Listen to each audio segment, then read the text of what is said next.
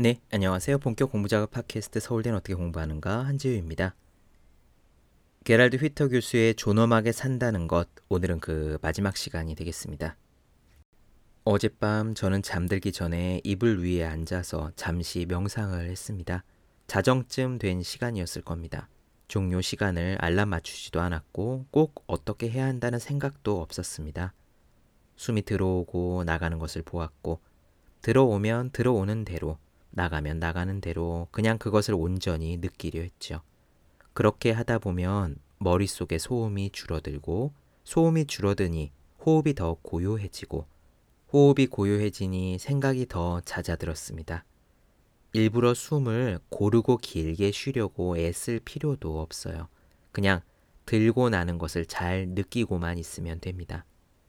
명상가 디펙 초프라가 권한 가장 간단한 명상법이에요. 저는 이따금씩 이런 식의 명상을 하곤 합니다. 그래서 무엇이 얻어지느냐라고 물으신다면 딱히 대답 드릴 것은 없습니다. 그 정도로 제가 교회가 깊다고 자랑할 만한 것도 아니고요.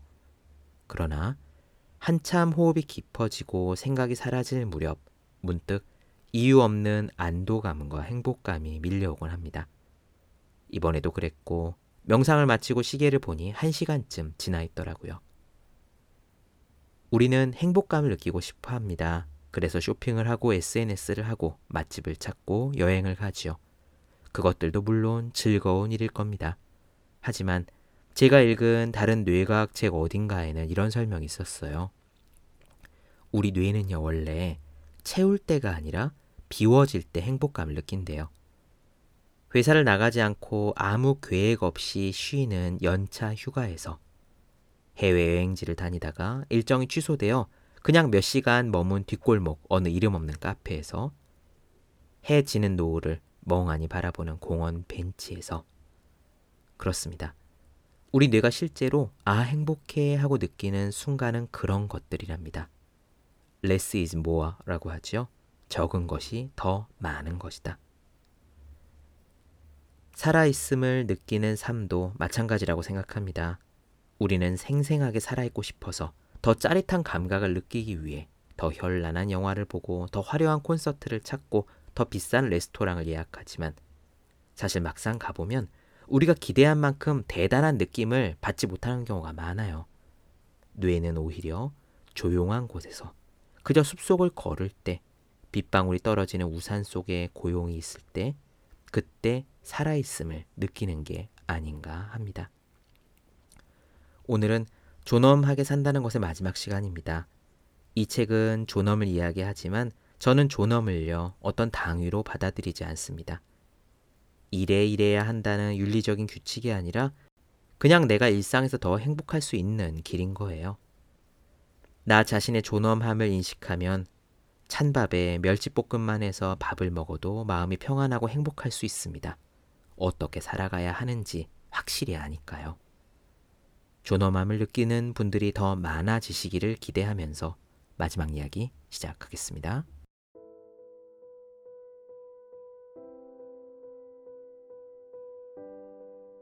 자신의 생각과 행동을 이끌어줄 내면의 나침반을 가지고 있는 사람은 방향을 잃지 않고 유혹에 흔들리지도 않는다.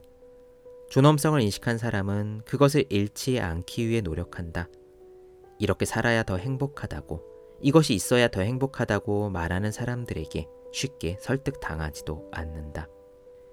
이런 이들은 더 행복한 삶을 살 수 있다고 현혹하는 각종 광고나 조언을 자신을 향해 스스로 생각하고 결정할 능력이 없는 사람처럼 여기는 태도라 여기고 거부한다. 자신이 소유하고 있는 것이나 자기 존재 자체에 대한 높은 평가나 인정도 필요로 하지 않는다. 자신의 가치와 의미를 느끼게 해줄 권력이나 영향력, 재산, 상징, 지위, 자리 역시 갈구하지 않는다. 다른 사람의 존엄함을 해치지도 않는다.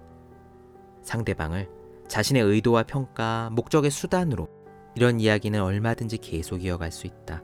하지만 이 몇 마디만으로도 우리는 오늘날 우리의 주변을 둘러싸고 있던 변하지 않을 것처럼 보였던 수많은 것들이 얼마나 불필요하고 쓸모없으며 헛된 것이었는지를 확인할 수 있다. 물론 이런 인식의 과정에 이르기까지는 시간이 걸릴 수도 있겠지만 이를 막을 수는 없다. 왜냐하면 이는 이미 우리 안에 있는 가능성이고 우리가 가지고 있는 잠재력이기 때문이다. 나는 다시 황무지 앞에 섰다. 어린 시절처럼 말이다. 다양한 풀과 꽃, 덤불과 나무, 그리고 벌레, 도마뱀, 새들. 이들이 공존하는 다채롭고 다양한 사회는 본래 자연적으로 형성되었다. 이곳의 식물과 동물들은 공존을 위한 최고의 방법을 찾아내는 데 이미 성공했다. 그렇게 완성된 것이 이 자그마한 생태계다. 이들에게는 공존이 그리 어렵지 않은 일이었을 것이다. 자신의 이익을 위해 남을 이용할 줄도 모른다. 이상하게 들릴지도 모르겠지만 그렇기 때문에 우리는 이 작은 존재들 앞에서 존엄함을 느낀다. 데이지와 방울풀, 모래뱀과 꾀꼬리의 존엄함 앞에 서게 되는 것이다. 이들은 우리만큼 능력이 많지 않기 때문에 애초에 정해진 모습 그 이상의 존재가 되기를 기대할 수 없다. 그렇기 때문에 이들에게는 스스로의 존엄함에 대한 관념도 인식도 필요하지 않다. 하지만 우리 인간은 다르다. 먼저 인간이 된다는 것이 무엇인지부터 알아야 한다. 그리고 이는 내면의 나침반, 즉 스스로의 존엄함에 대한 감정과 관념, 인식 없이는 불가능한 일이다. 우리는 매 순간 지금까지와는 다르게 살아갈 것을 결정할 수 있다. 조금 더 스스로에게 또 타인에게 주의를 기울이고 존중하며 살아가겠다고 결정할 수 있다. 이것은 시도만으로도 가치가 있는 일이다. 그리고 어렵지도 않다. 지금까지는 길을 가다 만나는 사람들을 마치 없는 사람처럼 무시하고 지나쳤다면 가벼운 미소로 인사를 대신할 수도 있을 것이다. 이걸 해라, 저걸 해라라고 지시하는 대신에 새로운 경험에 도전해 볼 수 있도록 타인을 권유하고 격려하며 자극할 수도 있을 것이다. 살아가면서 하는 모든 일에 조금만 더 시간을 내면 되는 일이다. 식품을 살 때도 보다 신중하게 고르고 가끔은 건강을 위해 운동도 하면서 말이다. 땀이 조금 나면 어떤가? 땀을 허락하는 순간 살아있다는 기분을 느끼게 될 것이다. 다시 움직이고 노래하고 춤을 추며 연주를 하고 산책을 하거나 자전거를 타자. 그 즐거움을 다시 회복하는 것이다. 결코 불가능하지 않다. 그리고 당장 오늘부터 시작할 수 있는 것들이다. 이를 통해 우리의 삶도 저절로 변할 것이다. 온몸으로 느낄 수 있을 정도로 즐거움과 사랑, 존엄함이 가득 찬 인생이 될 것이다. 이와 같은 감정을 가지고 타인을 만난다면 그 전염성이 얼마나 강한지도 느끼게 될 것이다. 이를 통해서 뇌의 에너지 소비도 자연히 줄어들 뿐만 아니라 이를 몸으로도 느낄 수가 있다. 그래서 오히려 에너지가 충전된 것 같은 기분을 갖게 될 것이다. 움직이고 싶고 살고 싶어질 것이다.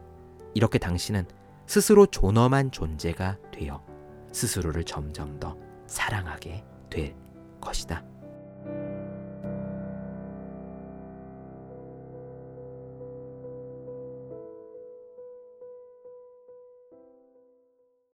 네, 본격 공부작업 팟캐스트 서울대는 어떻게 공부하는가 게랄드 휘터 존엄하게 산다는 것 나눠드렸습니다. 더 많은 이야기가 궁금하신 분들은 제 유튜브 채널 제우의 서재, 네이버 블로그 생의 즐거운 편지, 카카오 브런치 한주의 브런치, 인스타그램에서 해시태그 제우의 서재 검색해 주시면 좋겠습니다. 그리고 해야 하는 일과 하고 싶은 일 사이에서 고민하며 쓴 제 첫 번째 에세이 노력이라 쓰고 버티기라 읽는 공부하시는 모든 분들을 위해 어떻게 공부해야 효율적인 설명한 혼자 하는 공부의 정서 마지막으로 책상에 올려두기만 해도 공부하고 싶어지는 365 혼공 캘린더 아직 읽지 않으셨다면 꼭 한번 읽어보셨으면 좋겠습니다. 그럼 오늘 여기까지 할게요. 전 다음 시간에 뵙겠습니다. 여러분 모두 열심히 공부하십시오. 저도 열심히 하겠습니다.